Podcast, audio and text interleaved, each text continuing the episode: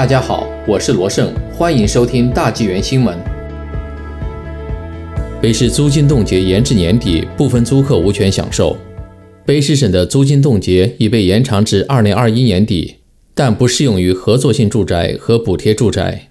大卫·皮利博尔居住在高桂林的 Tree Branch 合作住房，并担任志愿者。他说：“最近有很多人来询问他们是否还有空位。”因为这些人的公寓租金在过去几个月已经上涨，皮利波尔说：“有人来告诉我说，他们的租金增加了三百元。他们都是退休的人，就像我一样。他们说，他们需要一个住的地方。对于皮利波尔来说，他只是很高兴自己的合作社在过去一年中没有涨价。我感到很幸运。租金冻结适用条件，据 News One One city 报道。卑诗省的租金冻结政策是去年春天开始实施的，以确保房东在 COVID-19 大流行病期间不增加租金。冻结期最近被延长至2021年12月31日。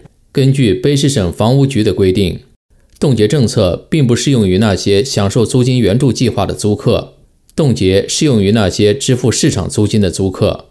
卑诗省合作住房联盟的汤姆·阿姆斯特朗说。